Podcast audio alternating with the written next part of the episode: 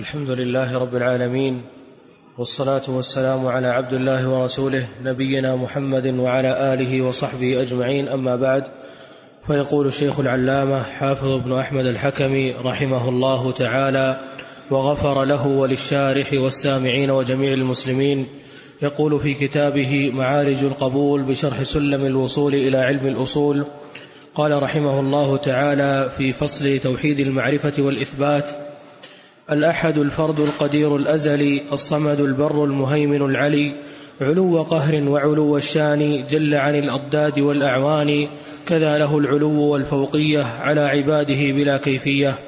قال رحمه الله الأحد الفرد الذي لا ضد له ولا ند له ولا شريك له في إلهيته وربوبيته ولا متصرف معه في ذرة من ملكوته ولا شبيه له ولا نظير له في شيء من أسمائه وصفاته فهو أحد في إلهيته ولا معبود بحق سواه ولا يستحق العبادة إلا هو ولذا قضى ألا نعبد إلا إياه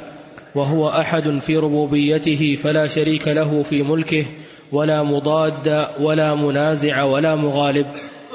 أحد في ذاته وأسمائه وصفاته فلا شبيه له ولا مثيل ليس كمثله شيء وهو السميع البصير يعلم ما بين أيديهم وما خلفهم ولا يحيطون به علما فكما أنه الأحد الفرد في ذاته وإلهيته وربوبيته وأسمائه وصفاته فهو المتفرد في ملكوته بأنواع التصرفات من الإيجاد والإعدام والإحياء, والإما والإحياء والإماتة والخلق والرزق والإعزاز والإذلال والهداية والإضلال والإسعاد والإشقاء والخفض والرفع والعطاء والمنع والوصل والقطع والضر والنفع نعم بسم الله الرحمن الرحيم الحمد لله رب العالمين واشهد ان لا اله الا الله وحده لا شريك له واشهد ان محمدا عبده ورسوله صلى الله وسلم عليه وعلى اله وصحبه اجمعين اللهم علمنا ما ينفعنا وانفعنا بما علمتنا وزدنا علما واصلح لنا شاننا كله ولا تكلنا الى انفسنا طرفه عين اما بعد قول المصنف رحمه الله تعالى الاحد الفرد اما الاحد فهو من اسماء الله تبارك وتعالى الحسنى ورد في سوره الاخلاص قل هو الله احد وهو دال على وصف الله سبحانه وتعالى بالاحديه كما ان من اسمائه تبارك وتعالى الحسنى الواحد وهو دال على اتصافه بالوحدانيه والاحديه والوحدانيه اسمان او وصفان دالان على تفرد الله سبحانه وتعالى بالكمال وانه لا شريك له ولا ند ولا ضد فالاحد هو الذي لا شبيه له الذي لا ند له الذي لا شريك له لا في ربوبيته ولا في اسمائه وصفاته ولا في الوهيته دال على تفرد الله وقوله رحمه الله الفرد هذا ليس من الاسماء وانما اطلاقه من باب الاخبار عن الله سبحانه وتعالى وهو يعني تفرد الله سبحانه وتعالى بالكمال والجلال والعظمه جل في علاه فهو عز وجل احد اي متفرد بصفات الكمال واحد اي متفرد بالربوبيه لا شريك له في التصرف والتدبير واحد في الوهيته فلا معبود بحق سواه ولهذا فان اسم الله تبارك وتعالى الأحد له تعلق بأنواع التوحيد الثلاثة فهو أحد في ربوبيته لا شريك له واحد في اسمائه وصفاته لا نظير ولا مثيل له واحد في الوهيته فهو المعبود بحق ولا معبود بحق سواه نعم قال رحمه الله فلو اجتمع أهل السماوات السبع والأراضين السبع ومن فيهن وما بينهما على إماتة من هو محييه أو إعزاز من هو مذله أو هداية من هو مضله أو إسعاد من هو مشقيه أو خفض من هو رافعه أو وصل من هو قاطعه أو إعطاء من هو مانعه أو ضر من هو نافعه أو عكس ذلك لم يكن ذلك بممكن في استطاعتهم وأنى لهم ذلك والكل خلقه وملكه وعبيده وفي قبضته وتحت تصرفه وقهره ماض فيهم حكمه عدل فيهم قضاؤه نافذة فيهم مشيئته لا امتناع لهم عما قضاه ولا خروج لهم من ولا خروج لهم من قبضته ولا, تحر ولا تحرك ذرة في السماوات والأرض ولا تسكن إلا بإذنه فما شاء كان وما لم يشأ لم يكن قال ف... الله عز وجل قل ادعوا الذين زعمتم من دون الله لا يملكون مثقال ذرة في السماوات ولا في الأرض وما لهم فيهما من شرك وما له منهم من ظهير قال عز وجل قل ادعوا الذين زعمتم من دونه فلا يملكون كشف الضر عنكم ولا تحويلا وقال والذين تدعون من دونه ما يملكون من قطمير وقال الله سبحانه وتعالى قل افرايتم ما تدعون من دون الله ان ارادني الله بضر هل هن كاشفات ضره او ارادني برحمه هل هن ممسكات رحمته والايات في هذا المعنى كثيره وهذا من الايمان بتفرد الله سبحانه وتعالى بالربوبيه والخلق والتدبير وانه لا شريك له في شيء من ذلك وان قوه الايمان بربوبيه الله وتفرده سبحانه وتعالى يسوق العبد الى افراده وحده بالعباده فعليه وحده يتوكل واليه وحده يلتجئ ويفرده وحده بالذل والخضوع والانكسار لان الامر امره وكل شيء بيده سبحانه وتعالى وبهذا ايضا يعلم ان ايمان العبد بتفرد الله سبحانه وتعالى بالربوبيه ووقوفه ايضا على التفاصيل تفاصيل الايمان بربوبيه الله سبحانه وتعالى له ثمرته في قوه التوكل على الله وتمام الذل بين يديه والخضوع له وحسن الالتجاء اليه سبحانه وتعالى مثل ما قال المصنف لو اجتمع اهل السماوات السبع والأراضين السبع ومن فيهن وما بينهما على إماتة من هو محييه أو إعزاز من هو مذله أو هداية من هو مضله إلى آخره استطاعوا إلى ذلك سبيلا لأن الأمر لأن الأمر كله بيد الله سبحانه وتعالى تفرد ب الخلق والتدبير والتصرف لا شريك له في شيء من ذلك نعم قال رحمه الله فسحقا لاصحاب السعير كيف جحدوا باياته واشركوا في الهيته وربوبيته من هو مخلوق مربوب مثلهم لا يملك لنفسه ضرا ولا نفعا ولا موتا ولا حياه ولا نشورا يقصد الشيخ رحمه الله تعالى انه مع هذا الامر البين الواضح في تفرد الله سبحانه وتعالى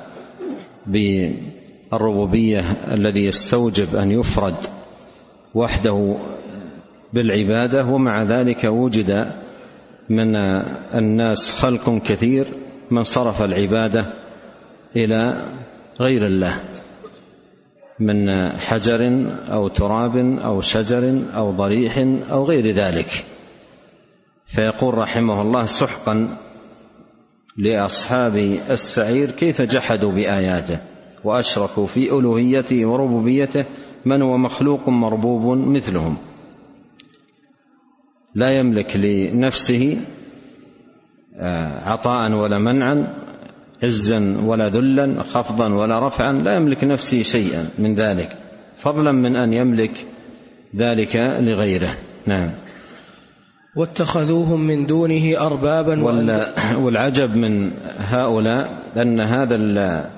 الكون من التراب او الحجر من الاحجار او القبه من القباب يجعلونه ندا لرب العالمين سبحانه وتعالى يسوونه بالله خضوعا وذلا والتجاء وانكسارا ومن الناس من يتخذ من دون الله اندادا يحبونهم كحب الله واتخذوهم من دونه اربابا واندادا سووهم به وعدلوهم به واعتقدوا أنهم متصرفون معه في ملكوته وعبدوهم من دونه وهم يرون ويعلمون أنهم محدثون بعد أن لم يكونوا مسبوقون بالعدم عاجزون عن القيام بأنفسهم فقراء إلى من يقوم بهم يعلمون أنهم أي من يدعونهم من دون الله محدثون بعد أن لم يكونوا مسبوقون بالعدم عاجزون عن القيام بأنفسهم الفقراء إلى من يقوم بهم فإذا كانت هذه حال فكيف يلتجأ إليهم نعم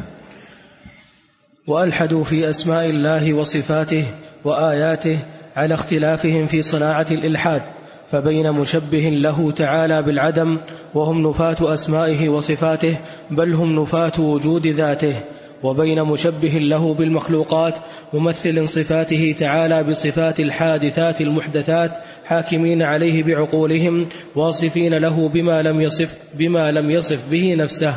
قوله والحدوا في اسماء الله وصفاته واياته على اختلافهم في صناعه الالحاد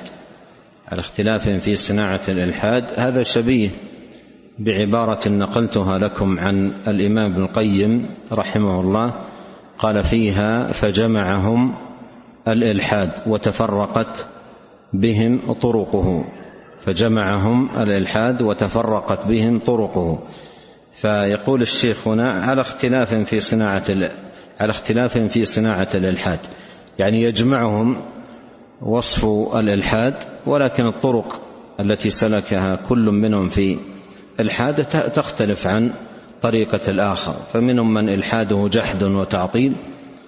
ومنهم من الحاده تشبيه وتمثيل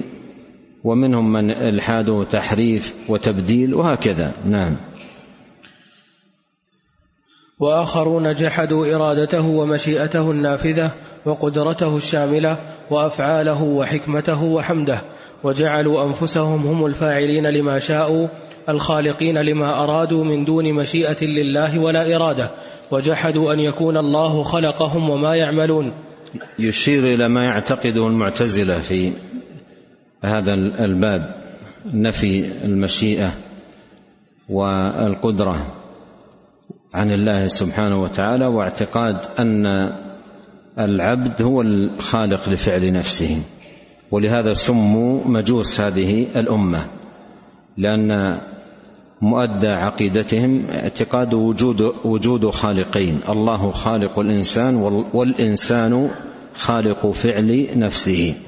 والإنسان خالق فعل نفسه فلهذا كانوا مجوسا نعم وآخرون جعلوا قضاءه وقدره حجة لهم على ترك أوامره ونواهيه وأنهم لا قدرة لهم ولا اختيار وأنه كلفهم بفعل ما لا يطاق فعله وترك ما لا يطاق تركه وجعلوا معاصيه طاعات إذ وافقت مشيئته الكونية وقدره الكوني فخاصموه بمشيئته وأقداره وعطلوا أوامره ونواهيه ونسبوه إلى الظلم تعالى وأن تعذيبه من لم يشهد أن لا إله إلا الله وأن محمد رسول الله, رسول الله ولم يقم الصلاة ولم يؤت الزكاة ولم يصم ولم يحج ولم يعمل الطاعات ولم يترك المعاصي كتعذيب الذكر لم يصر أنثى والأنثى لم تصر ذكرا وأن أمرهم بالصلاة وغيرها كأمر الآدمي بالطيران والأعمى بنقط المصاحف أولئك خصماء الله يوم القيامة تعالى الله عما يقول الظالمون والجاحدون علوا كبيرا هذا مذهب مضاد للمذهب الأول المذهب الأول جحد المشيئة مشيئة الله سبحانه وتعالى وهؤلاء على الضد لهم أثبتوها لله ونفوها عن العبد وقالوا ان العبد لا يملك شيء من فعل نفسه بل هو كالورقه في مهب الريح مجبور على فعل نفسه ولهذا عندهم يعتبر ان العبد عبد لله سبحانه وتعالى حتى في المعاصي يعتبرونه آه، قد فعل ما اراد الله منه اي ما اراده منه كونا وقدرا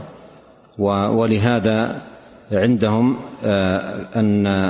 أن يعذب من لا يشهد أن لا إله إلا الله ولا يصلي ولا يصوم ولا يقوم لله سبحانه وتعالى بطاعة ويكفر برب العالمين ويلحد يعتبرون هذا ظلم يعتبرون هذا ظلم آه، للعبد وهذا من أفسد العقائد وأشدها وأشنعها ويعني عارضوا امر الله سبحانه وتعالى لعباده بالطاعه ونهيه آه، لعباده عن المحرمات باوامره الكونيه واقداره سبحانه وتعالى على طريقه المشركين لو شاء الله ما عبدنا من دونه من شيء نعم ورضي الله عن المؤمنين اذ عرفوه حق معرفته وقدروه حق, حق قدره الصواب وقدروه وما قدروا الله حق قدره نعم ورضي الله عن المؤمنين إذ عرفوه حق معرفته وقدروه حق قدره ووحدوه بإلهيته وربوبيته وأسمائه وصفاته وأثبتوا له ما أثبته لنفسه ونفوا عنه التمثيل وامنوا بقضائه وقدره وتلقوه بالرضا والتسليم وان ذلك موجب ربو وأن ذلك موجب, موجب ربوبيته ومقتضى إلهيته واللائق بحكمته وحمده وتلقوا أمره بالسمع والطاعة والامتثال والانقياد ووقفوا عند نواهيه ووقفوا عند نواهيه وحدوده فلم يعتدوها ونزلوا كلا من القدر والشرع منزلته ولم ينصبوا الخصام بينهما فالقضاء والقدر يؤمن به ولا يحتج به والأمر والنهي يطاع ويمتثل فالقضاء والقدر يؤمن به ولا يحتج به ولا يحتج يؤمن العبد بأن الأمور كل كلها بقضاء الله وقدره لكن لا يحتج بالقدر لا يحتج بالقدر والمراد لا يحتج بالقدر أي في المعايب التي تقع من العبد دون المصائب المصائب لا اشكال في احتجاج العبد عليها بالقدر اذا حصلت مصيبه يقول قدر الله وما شاء فعل لكن يترك الطاعات لا يصلي ولا يصوم ولا يعبد الله ولا يركع له ولا يسجد ويرتكب المحرمات وما نهى الله عنه ثم يقول قدر الله ما شاء فعل يحتج بالقدر هذا باطل هذا هذا مخاصمة الله سبحانه وتعالى في أمره ونهيه بقدره جل في علاه فالقدر يؤمن به ولا يحتج به القدر يؤمن به يؤمن العبد بأن الأمور كلها بقدر ولا يحتج به إذا ماذا يفعل إذا كانت الأمور كلها بقدر يجاهد نفسه مجاهدة تامة على فعل الأمر واجتناب النهي ويلجأ إلى الله سبحانه وتعالى الذي بيده الأمور أن يصلح حاله وأن يهديه وأن يثبته وأن يجعل كل قضاء قضاه له خيرا مثل ما جاء في الدعاء الماثور عن نبينا عليه الصلاة والسلام وأن تجعل كل قضاء قضيته لي خيرا نعم فالإيمان بالقدر من كمال التوحيد وشهادة أن لا إله إلا الله مثل ما قال ابن عباس رضي الله عنهما الإيمان بالقدر نظام التوحيد الإيمان بالقدر نظام التوحيد فمن وحد الله وكذب بالقدر نقض تكذيبه توحيده نعم والقيام بالأمر والنهي موجب شهادة أن محمد رسول الله فمن لا يؤمن فمن لا يؤمن بالقضاء والقدر وينقاد للأمر والنهي فهو مكذب بالشهادتين ولو نطق بهما بلسانه وهذا البحث سيأتي تفصيل كذا, كذا في بقية النسخ فما اقرأ فمن لم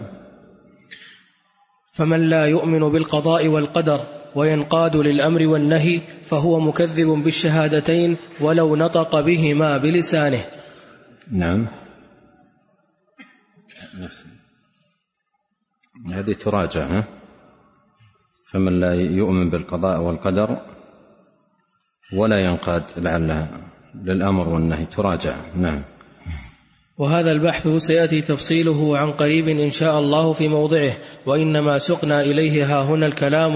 الكلام على كمال أحدية الله عز وجل في إلهيته وربوبيته وأسمائه وصفاته وأفعاله وقدر وقدره وشرعه وأنه لا معارض لمشيئته ولا معقب لحكمه وأن المخلوق لا تصرف له في نفسه فضلا عن غيره ولا قدرة له على ما لم يق ما لم يقدره الله تعالى عليه فكيف يسوي به ويعدل به ويشرك به ويشرك معه في إلهيته أو ينسب إليه التصرف في شيء من ملكوته وكم يقيم الحجة تبارك وتعالى على من أشرك معه إلها غيره بأحديته في الربوبية والأسماء والصفات وإقرار, المش وإقرار المشرك بها وأن آلهته التي أشرك لا تتصرف بشيء منها ولا يلزم ويلزم لا تتصف لا تتصف بشيء منها ويلزمه إفراده بالألوهية الملازمة للربوبية كما قال تعالى رب السماوات والأرض وما بينهما فاعبده واصطبر لعبادته هل تعلم له سميا هذه الآية جمعت أنواع التوحيد الثلاثة ويقرأ فيها تقريرا جميلا للإمام بن سعدي في كتابه المواهب الربانية من الآيات القرآنية نعم وقال تعالى الله الذي خلقكم ثم رزقكم ثم يميتكم ثم يحييكم هل من شركائكم من يفعل من ذلكم من شيء سبحانه وتعالى عما يشركون وقال تعالى قل هل من شركائكم من يبدا الخلق ثم يعيده قل الله يبدا الخلق ثم يعيده فانى تؤفكون قل هل من شركائكم من يهدي الى الحق قل الله يهدي للحق أفمن يهدي إلى الحق أحق أن يتبع أم من لا يهدي إلا أن يهدى فما لكم كيف تحكمون إلى غير ذلك من الآيات نعم يعني إلى هنا انتهى ما يتعلق باسمه تبارك وتعالى الأحد نعم القدير الذي له مطلق القدرة وكمالها وتمامها الذي ما كان ليعجزه من شيء في الأرض ولا في السماء الذي ما خلق الخلق ولا بعثهم في كمال قدرته إلا كنفس واحدة الذي إنما أمره إذا أراد شيئا أن يقول له كن فيكون الذي يبدأ الخلق ثم يعيده وهو أهون عليه الذي يمسك السماوات والأرض أن تزولا ولئن زالتا إن أمسكهما من أحد من بعده ويمسك السماء أن تقع على الأرض إلا بإذنه الذي وسع كرسيه السماوات والأرض ولا يؤوده حفظهما أي لا يكرثه ولا يثقله الفعال لما, لما يشاء إذا شاء كيف شاء في أي وقت شاء قال الله تعالى إن يشأ يذهبكم وي... إن يشأ يذهبكم أيها الناس ويأتي بآخرين وكان الله على ذلك قديرا وقال تعالى بعد الكلام على البدء والإعادة ذلك بأن الله هو الحق وأن ما يدعون من دونه هو الباطل وقال تعالى بعد الكلام على هذا المعنى ذلك بأن الله هو الحق وأنه يحيي الموتى وأنه على كل شيء قدير وقال تعالى أولم يسيروا في الأرض فينظروا كيف كان عاقبة الذين من قبلهم وكانوا أشد منهم قوة وما كان الله ليعجزه من شيء في السماوات ولا في الأرض إنه كان عليما قديرا وقال تعالى ما خلقكم ولا بعثكم إلا كنفس واحدة وقال تعالى إنما أمره إذا أراد شيئا أن يقول له كن فيكون وقال تعالى أولم يروا أن الله الذي خلق السماوات والأرض ولم يعي بخلقهن بقادر على أن يحيي الموتى بلى إنه على كل شيء قدير وقال تعالى أفعينا بالخلق الأول بل هم في لبس من خلق جديد وقال ولقد خلقنا السماوات والأرض وما بينهما في ستة أيام وما مسنا من لغوب وقال تعالى الله الذي خلق سبع سماوات ومن الأرض مثلهن يتنزل الأمر بينهن لتعلموا أن الله على كل شيء قدير وأن الله قد أحاط بكل شيء علما وقال تعالى أوليس الذي خلق السماوات والأرض بقادر على أن يخلق مثلهم بلى وهو الخلاق العليم إنما أمره إذا أراد شيئا أن يقول له كن فيكون وقال تعالى تبارك الذي بيده الملك وهو على كل شيء قدير وقال تعالى فلا أقسم برب المشارق والمغارب إنا لقادرون على أن نبدل خيرا منهم وما نحن بمسبوقين وقال تعالى وأنزلنا من السماء ماء بقدر فأسكناه في الأرض وإنا على ذهاب به لقادرون وقال تعالى ومن آياته أنك ترى الأرض خاشعة فإذا أنزلنا عليها الماء اهتزت وربت إن الذي أحياها لمحيي الموتى إنه على كل شيء قدير وقال تعالى قل سيروا في الأرض فانظروا كيف بدأ الخلق ثم الله ينشئ النشأة الآخرة إن الله على كل شيء قدير يعذب من يشاء ويرحم من يشاء وإليه تقلبون وما أنتم بمعجزين في الأرض ولا في السماء وما لكم من دون الله من ولي ولا نصير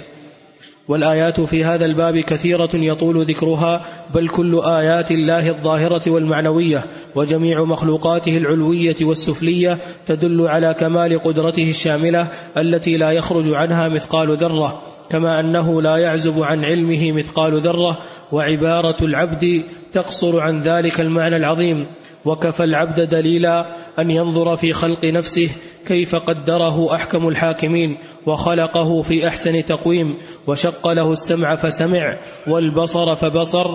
واللسان فنطق والفؤاد فعقل إلى غير ذلك فكيف إذا سرح قلبه في عجائب الملكوت ونظر بعين بصيرته إلى مبدعات الحي الذي لا يموت ورأى الآيات الباهرة والبراهين الظاهرة على كمال قدرة ذي العزة والجبروت أولم يتفكروا في ملكوت السماوات والأرض وما خلق الله من شيء وأن عسى أن يكون وأن عسى أن يكون قد اقترب أجلهم فبأي حديث بعده يؤمنون وفي حديث الاستخارة المتفق عليه قال صلى الله عليه وسلم اللهم إني أستخيرك بعلمك وأستقدرك بقدرتك وأسألك من فضلك العظيم فإنك تقدر ولا أقدر وتعلم ولا أعلم الحديث نعم وشق له السمع فسمع والبصر فأبصر واللسان فنطق والفؤاد فعقل هذا كله بيان من المصنف رحمه الله تعالى لما يتعلق باسم الله تبارك وتعالى القدير وساق ايات كثيره من كتاب الله عز وجل فيها تبيان مدلول هذا الاسم من ذلكم قول الله سبحانه وتعالى اولم يسيروا في الارض فينظر كيف كان عاقبه الذين من قبلهم وكانوا اشد منهم قوه وما كان الله ليعجزه من شيء في السماوات ولا في الارض انه كان عليما قديرا فمن مدلولات هذا الاسم القدير انه لا يعجزه شيء لا يعجزه شيء وان قدرته سبحانه وتعالى شامله على كل شيء قدير لا يعجزه شيء في الارض ولا في السماء اورد رحمه الله تعالى آه، قول الله عز وجل ذلك بان الله هو الحق وان ما يدعون من دونه هو الباطل الايه كذا عندكم في آه، النسخ من دونه هو الباطل او من دونه الباطل بدون هو نعم لأن الآية آه، وردت في موضعين من القرآن في سورة الحج وأن ما يدعون من دونه هو الباطل وفي سورة لقمان وأن ما يدعون من دونه الباطل بدون هو والمعنى الذي ذكره الشيخ رحمه الله قال تعالى بعد الكلام على البدء والإعادة الأقرب أنه الذي في سورة لقمان ولهذا يراجع هذا الموطن نعم قال رحمه الله الأزلي بذاته وأسمائه وصفاته الذي لا ابتداء لأوليته ولا انتهاء لآخريته وليس شيء من أسمائه وصفاته متجددا حادثا لم يكن قبل ذلك كذلك له كمال الربوبية ولا مربوب واسم الخالق ولا مخلوق هو العليم قبل إيجاده المعلومات والسميع قبل إيجاده المسموعات والبصير قبل إيجاده المبصرات وكذلك سائر أسمائه وصفاته أزلية بأزلية ذاته باقية ببقاء ذاته لم يزل متصفا بها في أوليته وكذلك لم يزل متصفا بها في سرمديته ليس بعد خلق الخلق استفاد اسم الخالق ولا بإحداثه البرية استفاد اسم الباري بل هو سبحانه الخالق قبل خلق المخلوقين والرازق قبل و... قبل وجود المرزوقين وهو المحيي المميت قبل خلقه الموت والحياه وكذلك وصف نفسه تبارك وتعالى فقال انه كان عليما قديرا وكان الله غفورا رحيما وكان الله عزيزا حكيما وكان الله سميعا بصيرا ان الله كان لطيفا خبيرا ان الله كان عليا كبيرا الى غير ذلك قال ابن عباس رضي الله عنهما أي لم يزل كذلك انتهى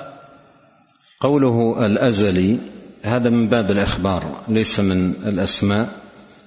وإنما من باب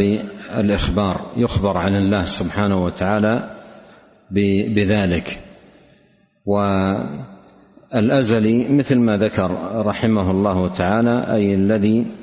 ليس لأوليته ابتداء سبحانه وتعالى مثل ما دل عليه اسمه تبارك وتعالى الأول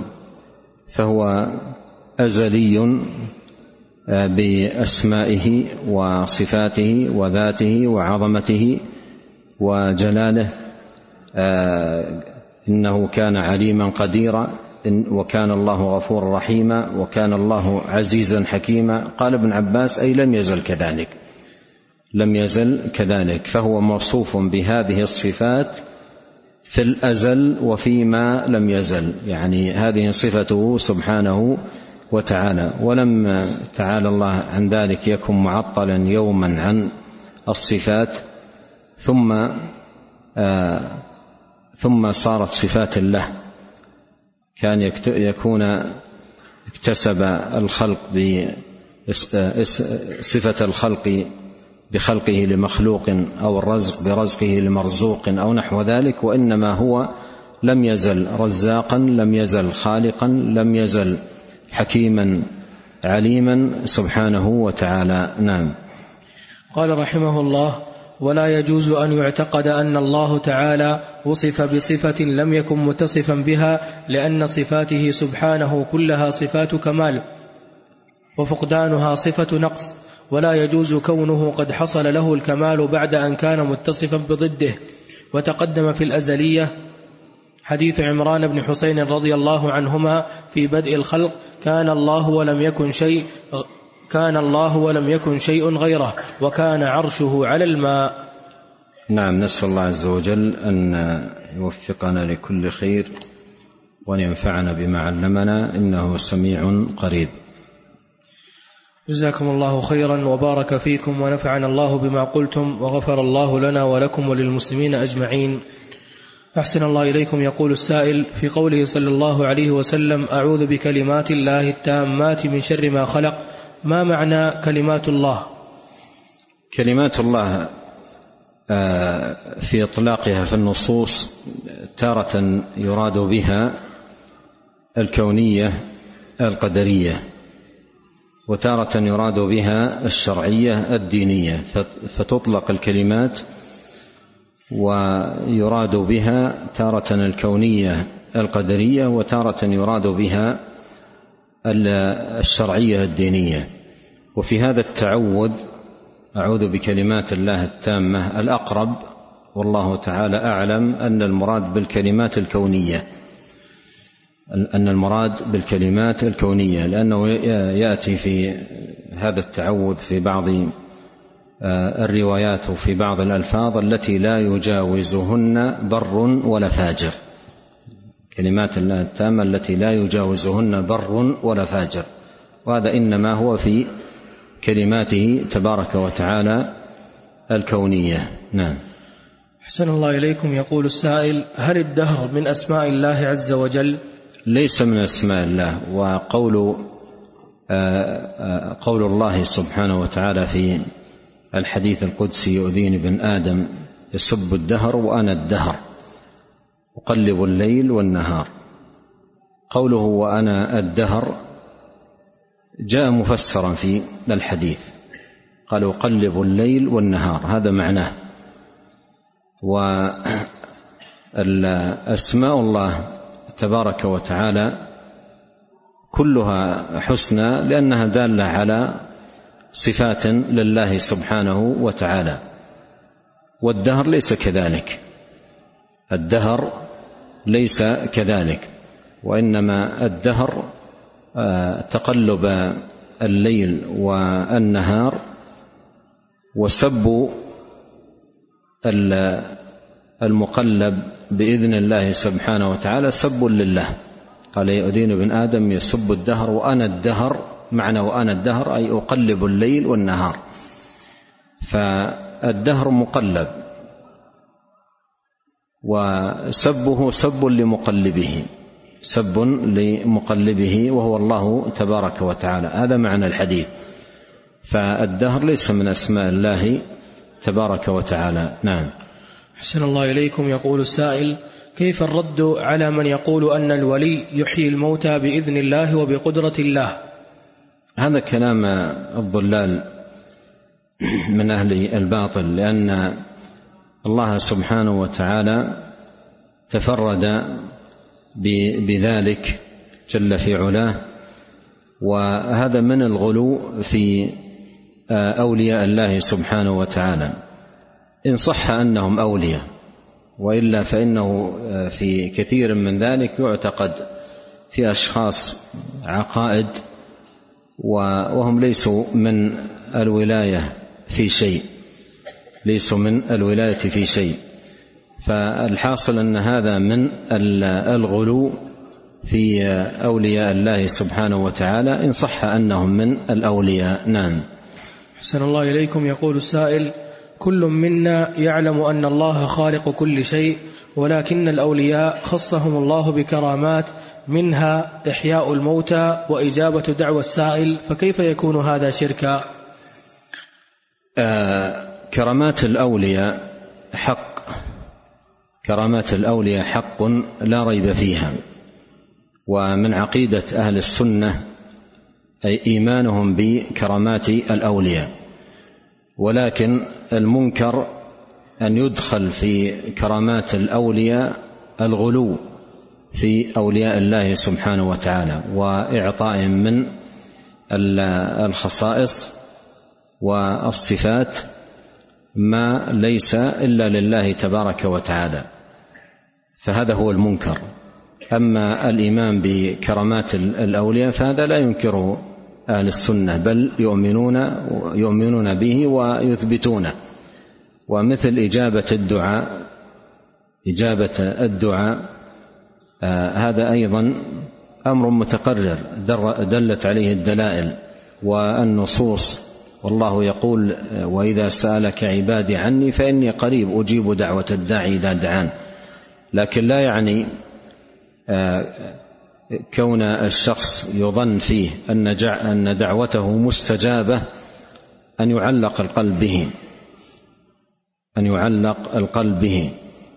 أو أن يلتجأ إليه أو أن يفزع إليه بعد موته وهو في قبره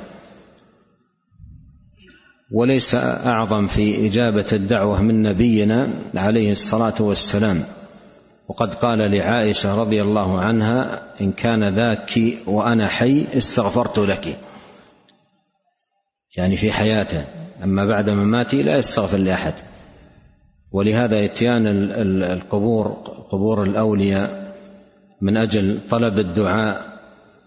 منهم فزعا اليهم والتجاء اليهم وتذللا بين قبورهم وخضوعا هذا من الشرك بلا ريب نعم أحسن الله إليكم يقول السائل ما معنى قوله وكان عرشه على الماء وكان عرشه على الماء أي قبل خلق السماوات والأرض كما في الحديث حديث عمران بن حصين وهذا إن كان المراد بالسؤال عن الامر من حيث ثبوته اما ان كان السؤال عن الكيفيه كيفيه ذلك فهذا لا مجال لاحد ان يخوض فيه لكنه كما اخبر نبينا عليه الصلاه والسلام وكما ايضا دل على ذلك آه، القران في سوره هود في اوائلها وفي قول الله سبحانه وتعالى هو الذي خلق السماوات والارض وكان عرشه على الماء ليبلوكم ايكم احسن عملا فكونه آه، كذلك يعني كان عرشه على الماء هذا امر ثابت في كتابه وفي سنه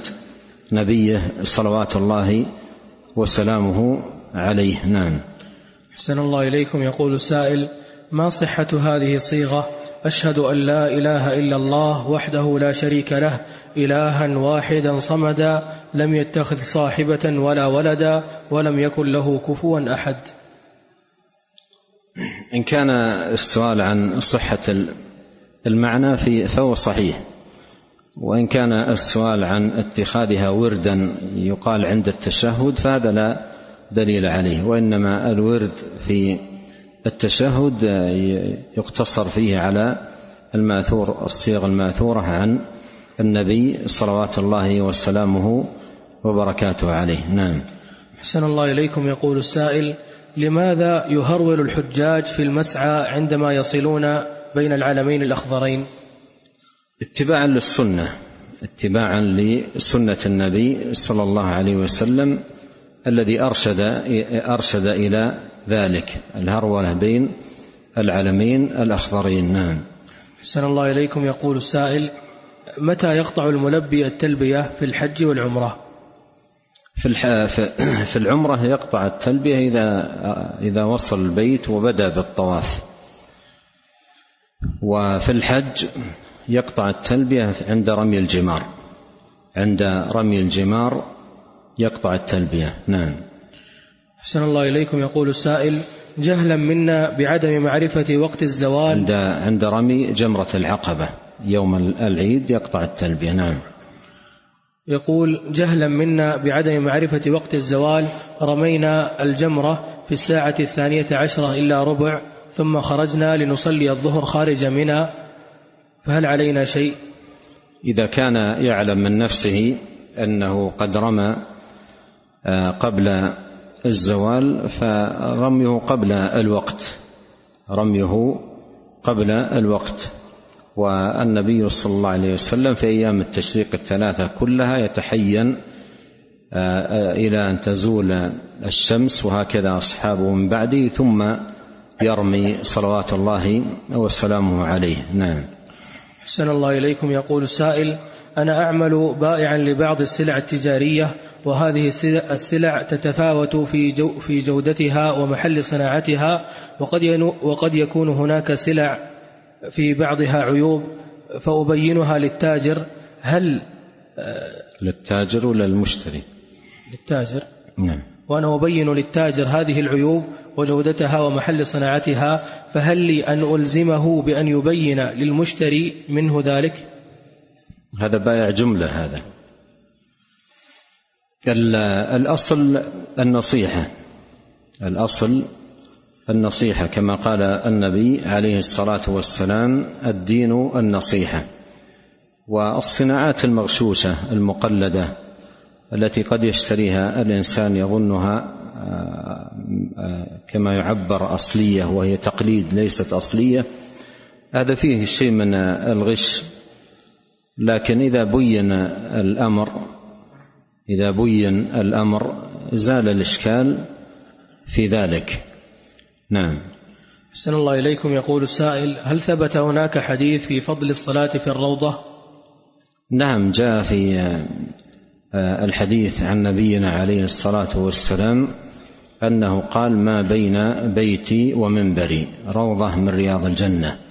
وهذا يدل على فضل هذه البقعة من المسجد وعظم شأنها وأنها روضة من رياض الجنة وهي من المسجد والذي يفعل في الروضه هو كل ما يفعل في المسجد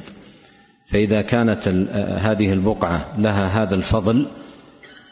ولها هذه المكانه فانه يصلى فيها ويفعل فيها جميع الاعمال التي تفعل في المسجد واما الصلاه الفريضه فاداؤها في الصفوف الاول افضل من ادائها في الروضة نعم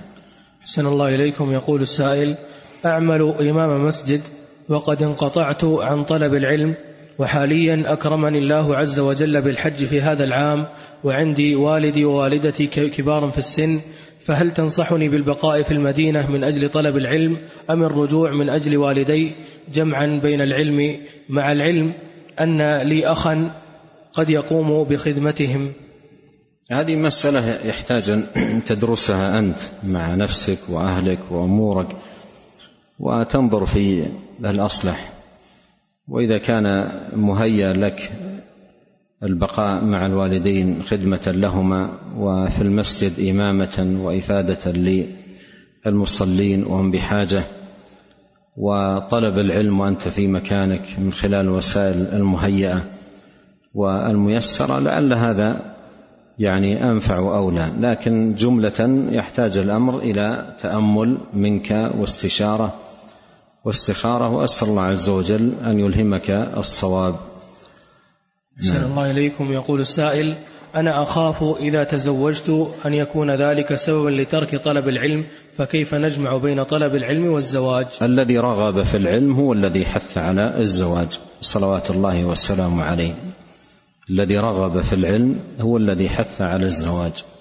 هو الذي قال ايها الشباب من استطاع منكم الباءه فليتزوج فاذا كنت مستطيعا فاعمل بهديه وما ارشدك اليه صلوات الله وسلامه عليه وهديه لا ياتي الا بالخير والقول بان الزواج يعيق عن طلب العلم هذا قول ليس بصحيح بل كثير من طلاب العلم كان زواجهم معونة لهم على الطلب كان معونة لهم على الطلب وليس معوقا لأن إذا وفق في في في بيته بزوجة صالحة تهيئ له أموره وتسكن نفسه ويرتاح وتهيأ مصالحه إلى غير ذلك هذا كله من الأمور التي تعينه بإذن الله سبحانه وتعالى على طلب العلم لا انها معيقه له ونسال الله عز وجل ان يوفقنا اجمعين لكل خير وان يصلح لنا شاننا كله انه سميع قريب مجيب اللهم اقسم لنا من خشيتك ما يحول بيننا وبين معاصيك ومن طاعتك ما تبلغنا به جنتك ومن اليقين ما تهون به علينا مصائب الدنيا اللهم متعنا باسماعنا وابصارنا وقوتنا ما احييتنا واجعله الوارث منا واجعل ثارنا على من ظلمنا وانصرنا على من عادانا ولا تجعل مصيبتنا في ديننا ولا تجعل الدنيا اكبر همنا ولا مبلغ علمنا ولا تسلط علينا من لا يرحمنا سبحانك اللهم وبحمدك اشهد ان لا اله الا انت استغفرك واتوب اليك اللهم صل وسلم على عبدك ورسولك نبينا محمد واله وصحبه